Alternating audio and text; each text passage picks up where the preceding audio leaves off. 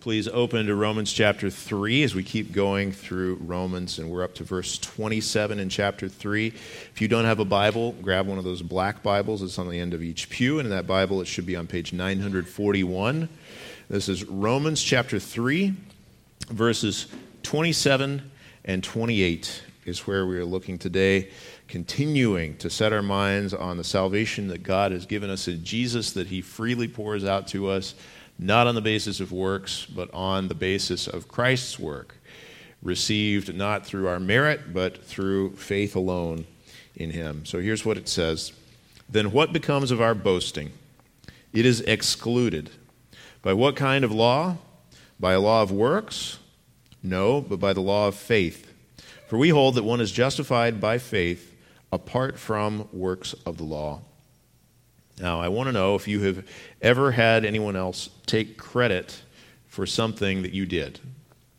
Maybe somebody took credit for your idea and uh, managed to get away with that. What a frustrating feeling that is, right?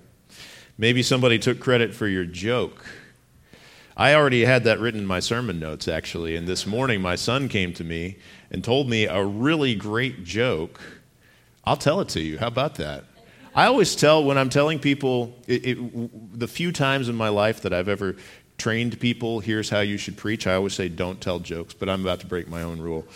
So, what, what, uh, did, did you know that Africa is so large that it can fit a smaller version of Africa within its own borders? I think that's hilarious. My own son, it's not. This is why I tell preachers don't tell jokes, all right? Um, my own son came up and told me that joke, and I said, That's a hilarious joke, but I told you that joke. All right? So I don't know if you've ever had your, your joke stolen. Um, or have you ever had somebody take credit for your work?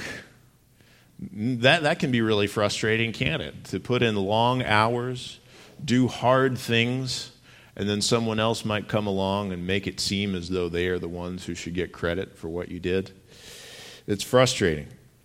Well, what God is communicating to us in these verses and in the ones that came before it is that God is the one who gets credit for our salvation. When it comes to our being saved from our sins, our going to heaven to experience the eternal joy of the presence of Christ forever, rather than the eternal conscious torment that we deserve for our sins, when it comes to that salvation, the eternal things, God is going to get the credit. So, in the last verses that we looked at last week, he put that in a positive way. This was at the beginning, or in the middle of verse 25, it says, This was to show God's righteousness. All right, so why is it that God put his own son, Jesus, forward to be the propitiation for our sins by his blood? Why did he set up the gospel so that people are saved by, by faith in his blood rather than in their own works or in doing things? Why did God do that? Well, last time it said, it, here's the positive case it is to demonstrate God's righteousness, to show God's glory, to show God's character. That's why God has done it this way to save sinners through this gospel, through this Christ who has come in this way. Now, he's going to show us the negative case. It's not just so that God would demonstrate his righteousness, but it's also to take away any case that any human being had to demonstrate their own righteousness. To say that maybe there was something about us that could have done this. Now, we, we see in Scripture both positive statements and negative statements, and both of those things are necessary. They're both necessary, as, as Martyn Lloyd-Jones pointed out when he preached on this passage back in the 1950s. They're necessary because human beings are sinners. If human beings weren't sinners, then you could just put everything in a positive way, just say this is the truth, but because human beings are sinners and we tend to twist the truth and to take it in directions that would magnify ourselves rather than magnifying God, God has to come back in and say, not just this is the truth, but also these things are not the truth. Don't, don't start thinking this way. So he has said, Here is the truth God saves sinners by the blood of Jesus through faith alone. And here is the truth He did it to demonstrate His righteousness, to show His glory. But you also need to know the negative case. It was not to show your glory, to show man's glory. It was, in fact, to take away any ground for boasting in the mouth of man. So let's see how Paul puts this, how the Holy Spirit puts this through Paul's pen in verse 27. He says this, then what becomes of our boasting? Or some translations might put it more literally, then where is boasting? What happens to boasting if this is the gospel that he's just laid out in verses 21 through 26? What happens to human boasting? And the answer is this it is excluded. Every bit of human pride is ruled out by the gospel. Human pride, especially in terms of what it is that we could present to God as some sort of a basis of why we should be accepted by Him. Now, sometimes we are, we are used to boasting in certain ways that are not necessarily sinful. I, so I, I, wanna, I want you to think about it this way because usually when we use the word boasting or we use the word bragging, we think about those really, really annoying people around us who are just always talking about how great they are and the great things that they've done. And yeah, yeah, we, we, we get frustrated with that, right? It's, it's easy to kind of take that and say, well, obviously somebody shouldn't do that. But I, I want you to also think about a resume. This is not sinful to have a resume, and I would imagine that most of you, if you're over the age of maybe 16 or so, you've probably at some point put together a resume or filled out a job application, and you have to say on there somewhere why it is that you're qualified for the job. And that's not sinful. But I, remember when I, was, when I was in college, I had a friend who was just about to graduate. He was a year or two ahead of me, and he was saying, Boy, this is so frustrating. I don't know what I'm going to do after graduation because if I'm going to try to get a job, it really seems like I have to sell myself, and I don't want to do that. He just he, he didn't want to apply for jobs because he didn't want it to seem like he was bragging. And eh, well, you know, you kind of you kind of just have to tell people why you're qualified for a job. Even somebody who's going to pastor a church usually has to fill something out or submit a resume that says, "Here's why I'm qualified to do this." And I think that would help us a little bit more to think about what Paul is talking about. Of course, what he says boasting, it, it would include that outright self glorifying kind of bragging would certainly include that, but it also includes anything that we would try to put on a resume to try to hand to God to say, here is why I am qualified. Here is why I should be, why I should have a seat at the table of the marriage supper of the Lamb.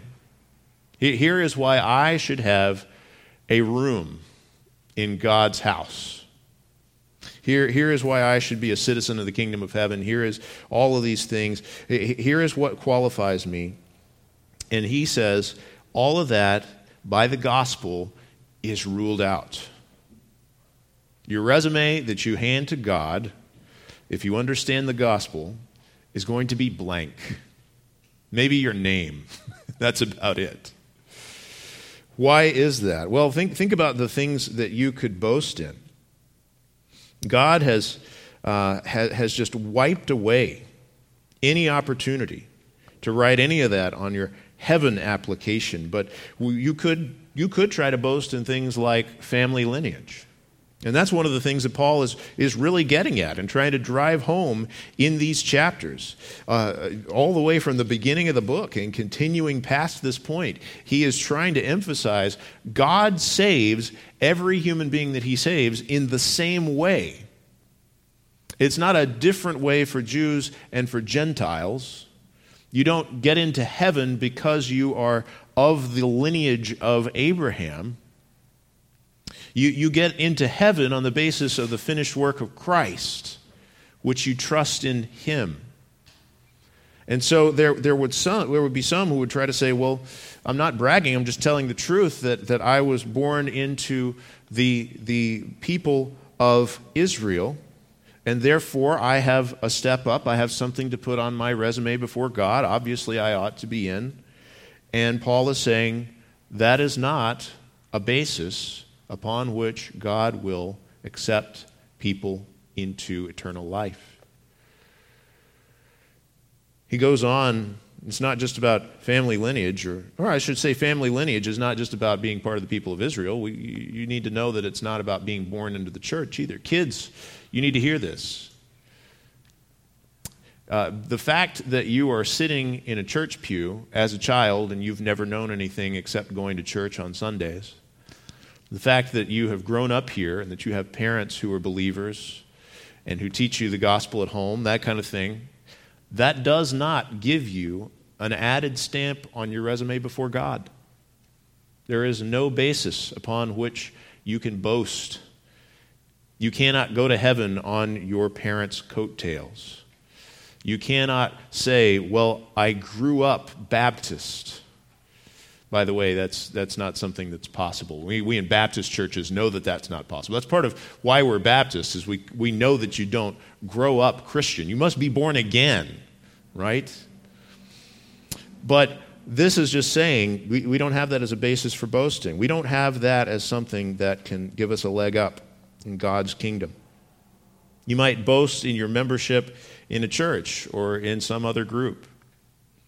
Might say, Well, God, here, here is why. It's because I made it through that process of going to the membership class and talking to the pastor and talking to those other guys, and, and uh, I got voted in, and, uh, and I did this stuff. Well, if that were the basis for going to heaven, then we would have a ground for boasting. I'm a member of the church. There are some who, who I mean, obviously, only God knows hearts. But uh, there's been survey data from the last few years that, that show us that there are a number of people in America who have begun to identify themselves as evangelicals um, because of their conservative politics, even though they don't seem to actually believe in the doctrines of the gospel or to even go to church. That it, it, just almost seems like one of these performative things like well you you know you people out there you can't believe that i'm conservative. Well watch this. I'm evangelical too. How about that? In your face is almost the feeling. And and god would say what of that kind of boasting? It is excluded. You do not get into heaven just because you want to publicly brag that you are of this kind of people or that kind of people. Your conformity to religious standards. Now, I want every single one of you to conform to the standards of this church. I, I would be absolutely overjoyed if everybody here would be here every Sunday morning, not just by 1030, not just by 1015 even, but by 855 for Sunday school. I would be overjoyed if everybody at this church were here every Wednesday night, except for this week because it's canceled this week, but it'll be next week for, at 7 p.m. for the prayer meeting. Because, God, we're supposed to pray as a church, not to just stay home and say, Well, I think I prayed a little bit in my car. We're supposed to pray together. I hope that every single member of the church will be seeking to build each other up, to, to, to, prayerfully consider how can I use the spiritual gifts that God has given me to serve the church as an organization and the church as individual people that I love. I, I hope that everybody would be considering, uh, you know, what, what does it look like for, for me to go home and to be devoted, to, to, to actually follow a Bible reading plan. There's one in your bulletin today, by the way. And, and to be in prayer in the Spirit on a daily basis. Uh, I, I want everybody to meet those religious standards, but did you know that there is still no doing that you can put on your resume before God as a kind of boasting to say, here is why I am qualified? You could boast, as we, as we prayed from uh, Jeremiah just a little while ago. You could boast in your wisdom, you could boast in your strength, you could boast in your achievements, you could boast in your riches, you could boast in how much you have contributed to the church. There's all kinds of ways you could boast your hard work, your baptism, all kinds of things. But, guys, nothing can go on your spiritual resume to get you into heaven? Nothing. Nothing that we can present to God. Now, why is this a question that Paul even raises? If you are familiar with the New Testament and with the letters of Paul in the New Testament, you know that this idea of boasting is something that comes up all the time.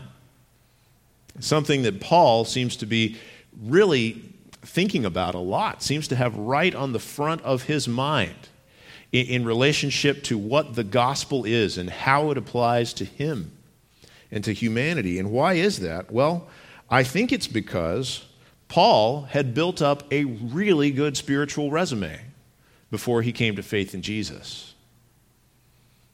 Here, here's his resume. He actually lays it out in Philippians 3. He says, Though I myself have reason for confidence in the flesh also. If anyone thinks he has reason for confidence in the flesh, I have more. Here it is. Here's the bullet points. Circumcised on the eighth day, of the people of Israel, of the tribe of Benjamin, a Hebrew of Hebrews, as to the law of Pharisee, which means he was of a sect that strictly followed the law of Moses as they interpreted it.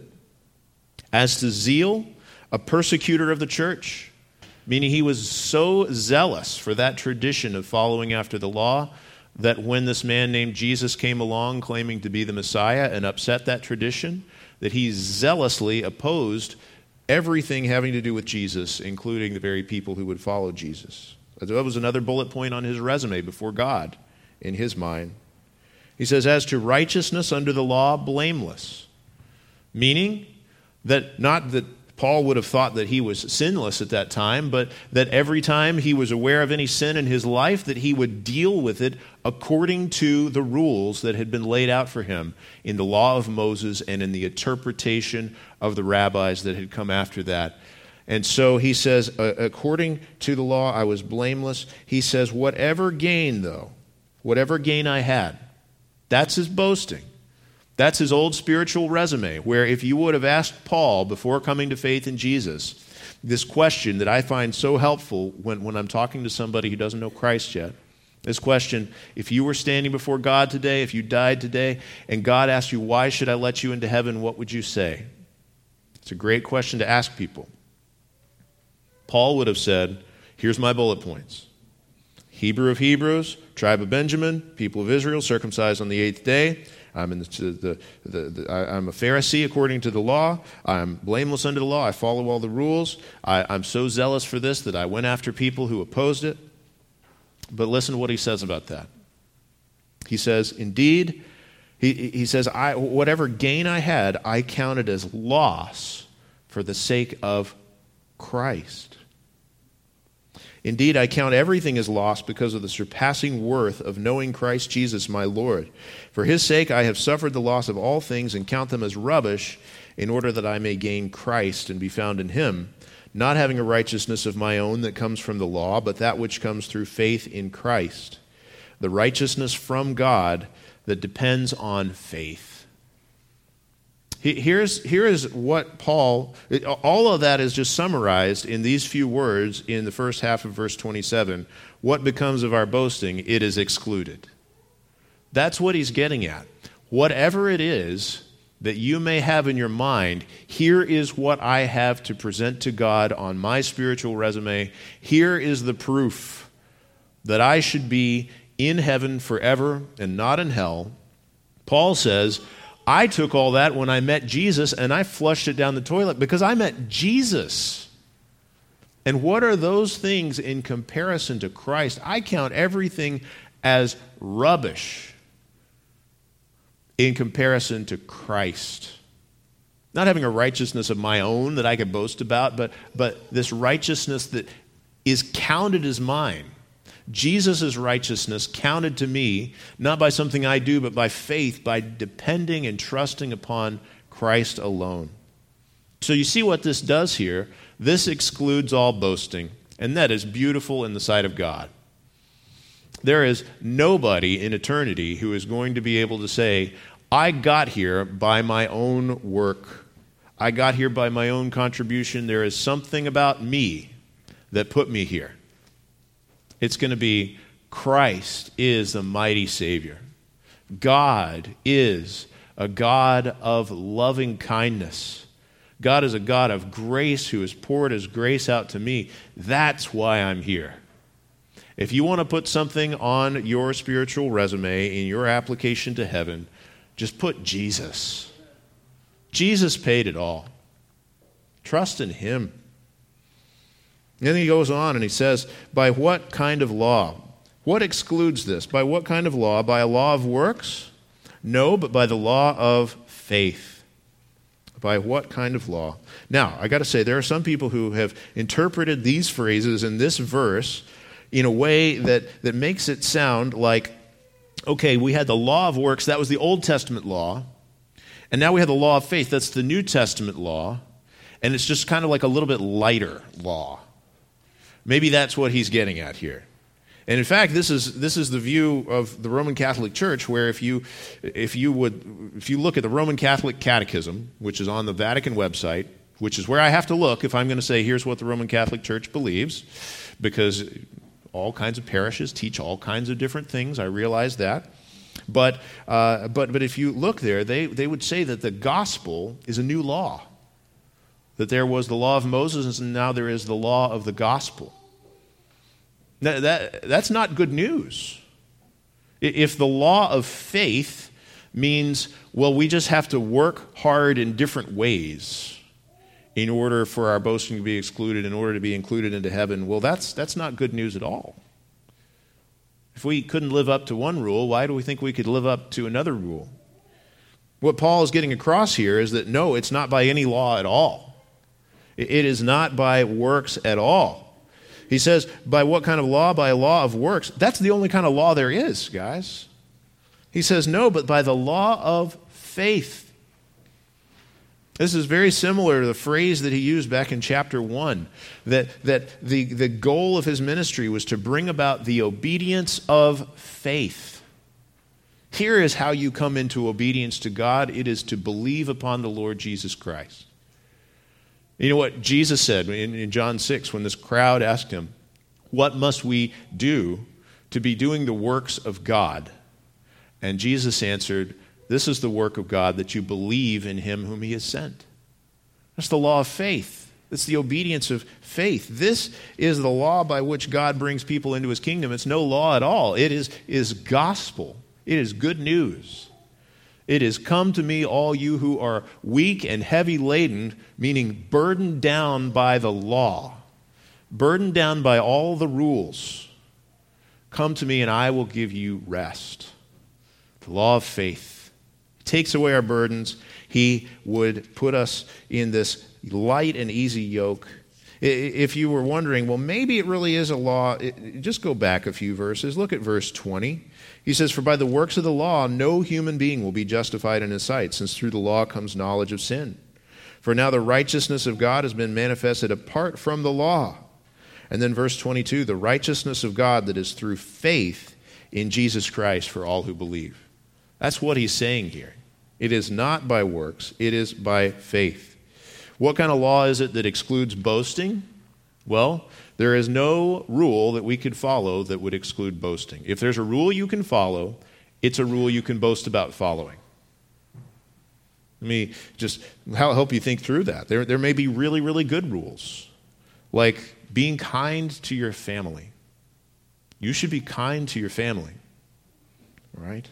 Once you are kind to your family, you could potentially say, Hey, I'm really kind to my family.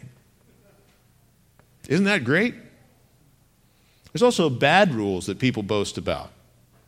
By what kind of law? Well, it could be the law of the world. Things like here, here's a rule that's become new in the last few years is that if a man wants to call himself a woman, then you'd better go along with it. And those who don't go along with it are said to be evil. Those who do go along with it are said to be doing justice and to have compassion and be doing what is right. It's just bizarre. When the world goes against the law of God, they make up their own law by which they would then consider themselves righteous and boast in those things. It's just one thing. We could go through a whole list of ways in which the world calls good evil and evil good. They make new rules. There are real rules that you can follow, like, you shall not steal. That's a good rule. It's one of the Ten Commandments. Everybody gets that one. And yet, when you follow it, you could say, Look at me, I'm not stealing today. Well, good for you. There's made up rules like, You better knock on wood after you said that.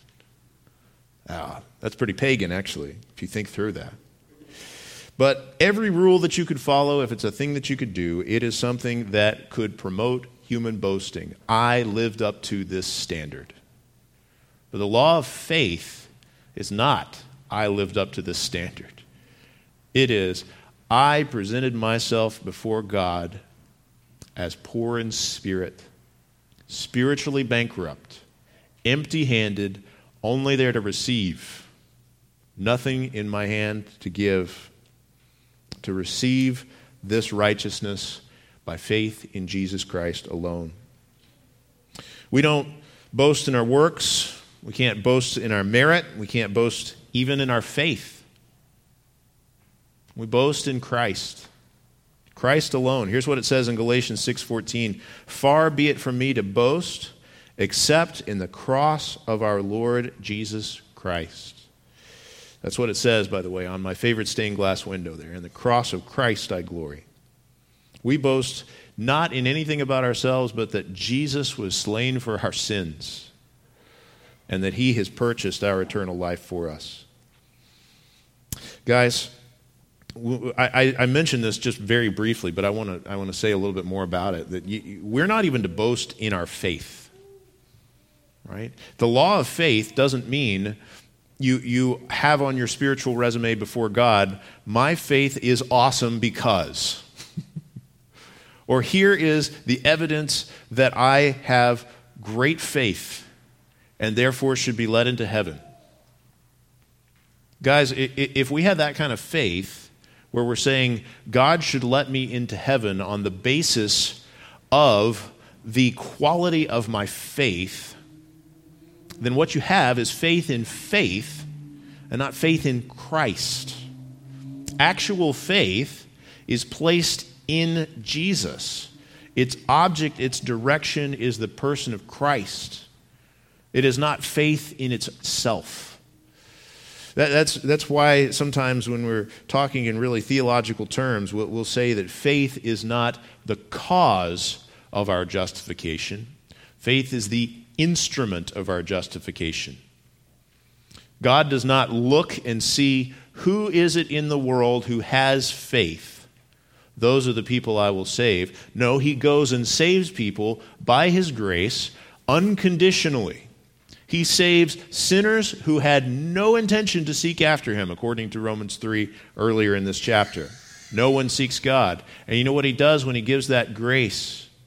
Is he gives faith. Even our faith is a gracious gift from God. It says in Philippians, He has granted us to believe. Oh, I love that. I love it. So we don't say, well, it's on the basis of my great faith. No, we trust in Jesus. That's what faith looks like. Not constantly obsessed, is my faith good enough? Is my faith good enough? But constantly obsessed, my Savior is good enough. My Savior is Lord. He is the one who can take me to eternal life. Here's the way John Murray put it in his commentary on Romans. He says, Faith is self renouncing, works are self congratulatory. Faith looks to what God does, works have respect to what we are. Or Charles Hodge, in his commentary on these verses, he, I, I, just I love this guy. He says the contrast in this verse is not between works produced by the law and works produced by faith, but between works and faith, between what is done by us and what Christ has done for us. Now, guys, that's the, that's the difference between the law and the gospel there. The law, when, when I use that word law, sometimes people ask me, what are you talking about? Are you talking about the Old Testament? You're talking about the Ten Commandments? You're talking about this? It's, what, are the, what are the rules that you're supposed to follow? That's God's law. It can be Old Testament, it can be New Testament, it, it, can be anything that you are supposed to do. That is law. But, guys, here's what gospel is it's not what you do, it is what God has done for you in Christ. And God has good laws, but it's only the gospel that saves. It is not, here is how well I have done. It is Christ, Christ alone. Saving faith is a kind of faith that it says in Hebrews 12:2 that is looking to Jesus, the founder and perfecter of our faith. That's what it looks like. And then we get to one of the greatest statements of the gospel in all of Scripture in verse 28. He says, For we hold that one is justified by faith apart from works of the law. Oh, so that doctrine of justification by faith alone. Some people would call that a Reformed doctrine. Some people would call that a Protestant doctrine or a Lutheran doctrine or something like that. But do you know what it is? It is a Bible doctrine, which means it is God's doctrine. God is the one who has given us the doctrine of justification by faith alone. And here it is, pretty plainly, in Romans chapter 3, verse 28. We hold that one is justified by faith apart from works of the law. What is justified? What does the word justified mean? Well, justification is an act of God's free grace wherein He pardons all our sins and accepts us as righteous in His sight. Only for the righteousness of Christ imputed to us and received by faith alone. That's what the Catechism says, the Baptist Catechism. And I love that definition. It is God's, by His grace, pardoning our sins and accepting us as righteous people before Him because Jesus' righteousness is counted to us. He justifies by faith apart from works of the law. One way to think about justification in these terms is, is almost the word vindication. Where, where one day we all long to have this. We all long one day to be vindicated as being in the right.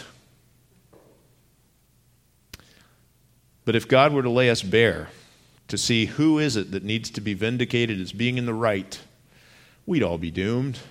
And yet he takes doomed sinners and will vindicate us as being in the right. And it seems so bizarre. Why would God justify sinners? Well, he does it, he says, by faith because it is by trusting, it is by the mechanism, through the instrument of trusting in Jesus Christ alone as our righteousness. Now, what is that faith that we're talking about? I told you, I want to just, I want you to be so sick of hearing the definition of faith that you just, every time I say it, your eyes are just going to roll because I want you to memorize it so that you can tell people what faith is. All right? Because we, it says here, he justifies by faith apart from works of the law. Apart from works of the law. What, what is that faith? Well, it is faith in Jesus Christ. It's not faith in faith. It's not faith in God getting you through the day. It's not faith in, well, I, I think that I'm going to do better. It's not faith in, well, I don't think this is really true, but I'm going to make myself believe it anyway. It is faith in the person of Jesus. It is faith in Jesus Christ. It's a saving grace that God gives us where we rest upon Him alone for our salvation. It is faith in Christ alone. It is, it is not just knowing the truth about Jesus, it's not even just intellectually affirming and agreeing with the truth about Jesus, which most people would stop there and say, that's believing. You think the facts are true. It is an actual trust of oneself in Jesus alone for our salvation. That's what faith is, where we rest, not just where we receive and rest upon Him as our prophet, priest, and king, as our Savior. Now, when he says faith apart from works of the law, that means faith without doing. Some would say, well, maybe this just means apart from works of the law, meaning like um, you, don't, you don't have to keep kosher anymore. Well, you don't have to keep kosher anymore. That's true. I'm glad about that. I love bacon. We had ham last night, it was awesome. I'm glad about that. But the way that he is laying this out, the whole argument that he's got here, the argument that he's going to continue all the way through chapter 4 The whole thing is, it's not just about this law or that law or this law that has been abrogated by the, the, the death and resurrection of Jesus or that or that. He, when he says faith apart from works of the law, he's saying works do not contribute to your salvation. It is by faith alone that God justifies sinners. By faith alone. Now, some, as I said, some would say, well, that's a doctrine that came with Martin Luther. He, he made that up in the 1500s, and, and he put that in this verse, and, and uh, that's not really what people thought before. Well, it is. It is. I'll just name a few of the, the theologians who came in the many centuries before Martin Luther who put the word alone after faith in their commentaries on this verse, where they were attesting this verse says that God saves people by faith alone.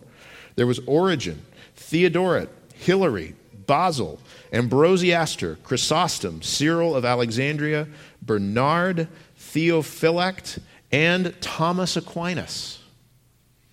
Guys, this, this doctrine is not something that just got made up in the 16th century. All, all just massive amount of people just looking at the scriptures have seen this throughout the history of the church. It's just what's there. God justifies sinners by faith alone. But then the question comes up, we have to read this verse out of James. James 2:24. It says, "You see that a person is justified by works and not by faith alone." Well, that's kind of shocking, isn't it? Didn't we just get done saying this is the pretty clear argument here in Romans that you are justified by faith alone and not by works? And then James comes and says a person is justified by works and not by faith alone. And so some people would look at that and say, well, therefore, the Bible is contradictory. James has a different gospel than Paul. Jesus probably has a different gospel. Peter probably has his own gospel too, and they're all just all writing stuff and trying to fool people into this, this religious stuff. Maybe they're trying to get money out of people or something like that. It's all just a hoax. That's what people would say. Well, that's what you would do if you weren't reading the context. Reading the context in Romans, it's very clear. He is saying we are saved by God's grace alone, through faith alone, in Christ alone, apart from works. In James, here's the context. When he says a person is justified by works and not by faith alone, let me go back to 10 verses before that. In James 2:14, he says, "What good is it, my brothers, if someone says he has faith but does not have works? Can that faith save him?" There's your context right there. He is not talking about saving faith. He's not talking about the faith that Paul is talking about. He is talking about a performative faith. He's talking about the kind of faith that someone would go around boasting in.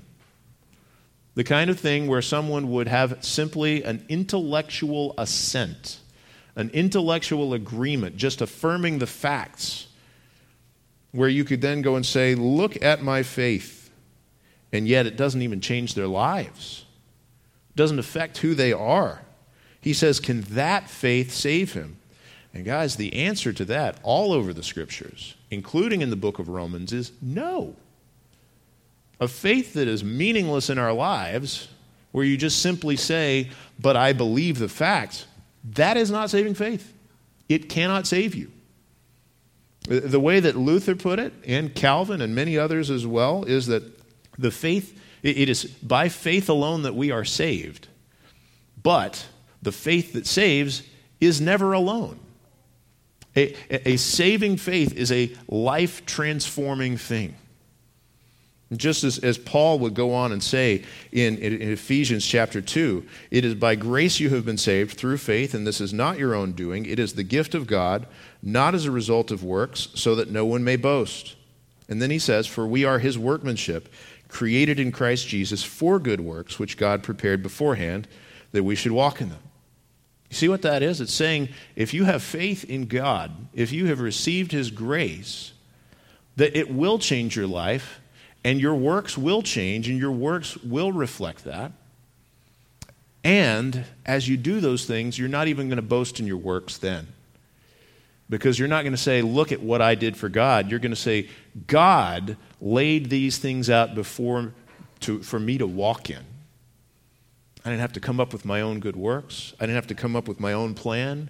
It is just God has laid it out for me to walk in.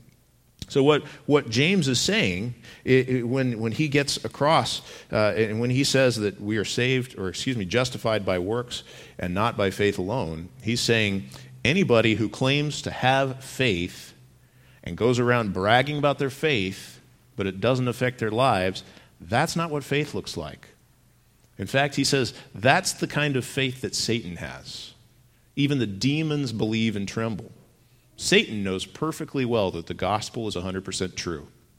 He could intellectually affirm that, but he hates Jesus. He doesn't trust in Jesus. That's, that's that difference between just knowing in your head and trusting Jesus with your soul.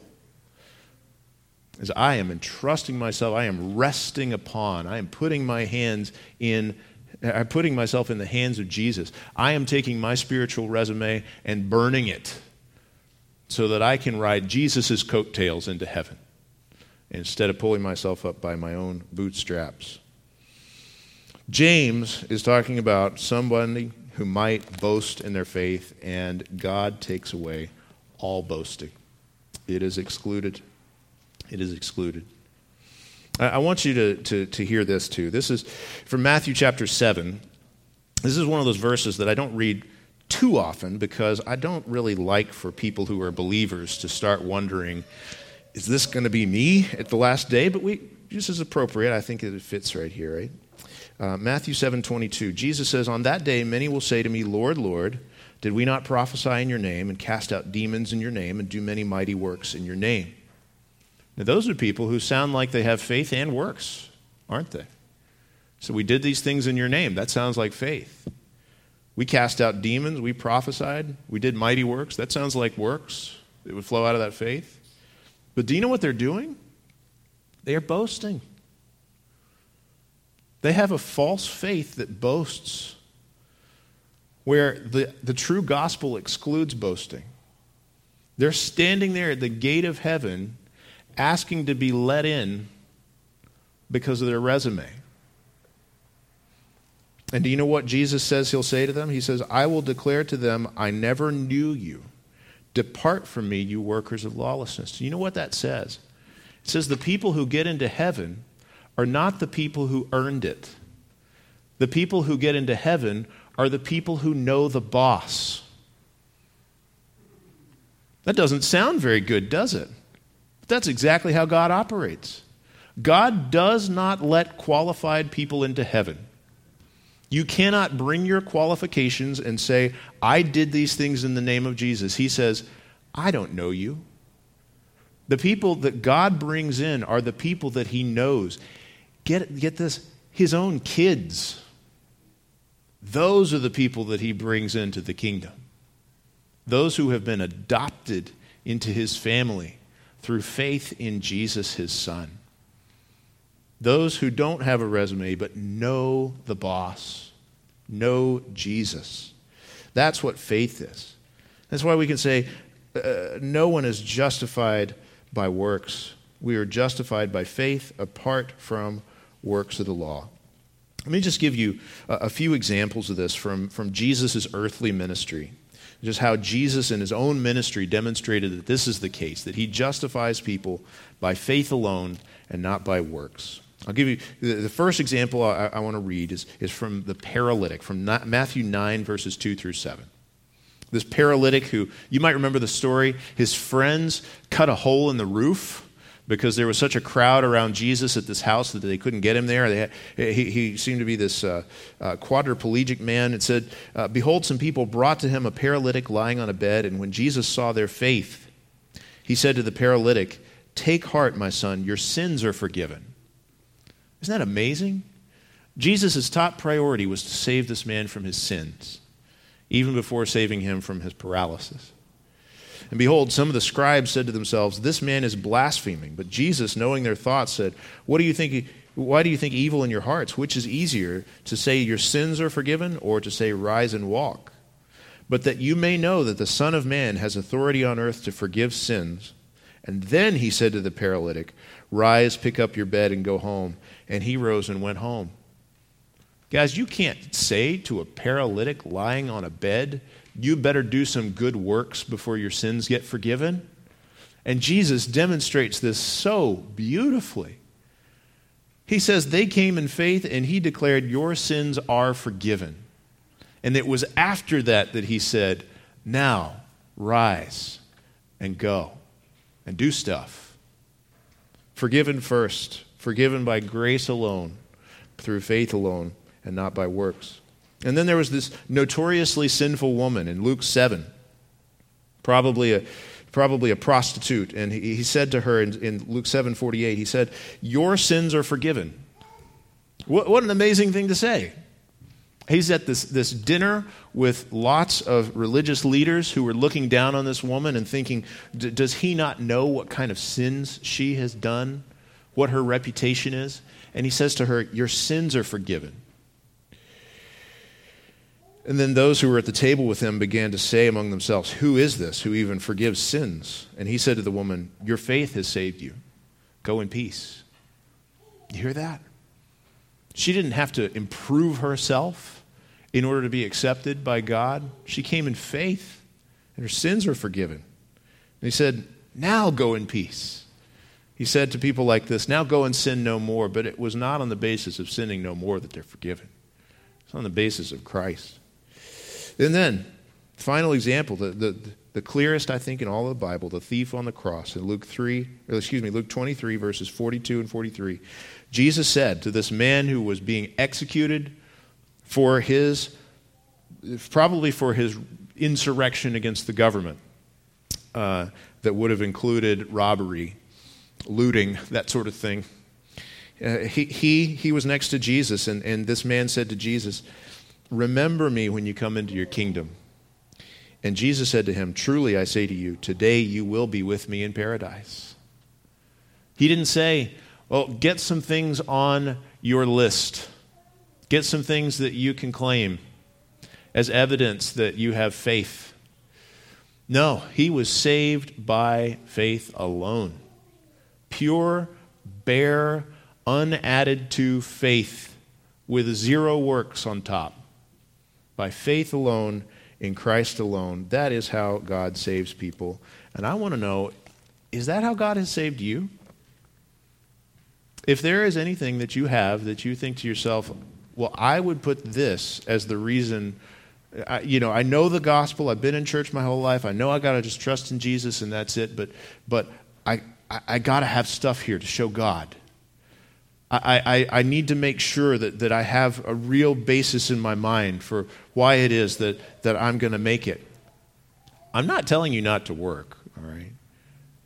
But, but even if you want to have an abundance of good works in your life, it's the same source as your justification, which is throwing away any boasting in yourself, trusting in Jesus alone. That's what's going to be life changing, and that's what saves. Don't, don't trust in yourself. Don't trust in your faith. Don't trust in anything else.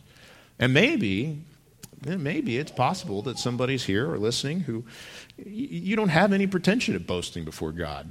You've never thought to yourself, maybe there's something I could bring that's a reason why God would let me into heaven. That's a blessing to know that up front. That is a blessing to know that because Jesus says that it is not those who are well, but those who are sick who need a physician. It is those who know they are sick that Jesus will heal when you come to him in faith. So let's count everything as loss in order to gain Christ and be found not with a righteousness of our own, but with that com- which comes through faith in Jesus. Let's pray. God, we thank you that Christ is this great Savior that we can trust in. Lord, there is nothing that we can present before you on that great day that will be the basis of what we have done or who we are that would gain us entry into that eternal kingdom. There's nothing that we can give you right now that would grant us eternal life, regeneration, any, any of the great gospel blessings that Christ has bought. We, we can't add to what he's paid. And so I pray that you would point our eyes toward Jesus, not toward ourselves. I pray that our boasting would cease, not, not with some kind of a sadness, but with joy in knowing that we can glory and boast in the cross of Christ. God, I pray that if there are those who need to come to faith in Jesus, that you would do that miraculous work in their hearts right now to grant them the faith by which you save. And I pray that for those of us who have faith, that you would just you'd cause us to rejoice in the finished work of Christ, even as we walk in the good works that you laid out beforehand. And it's in Jesus' name we pray. Amen.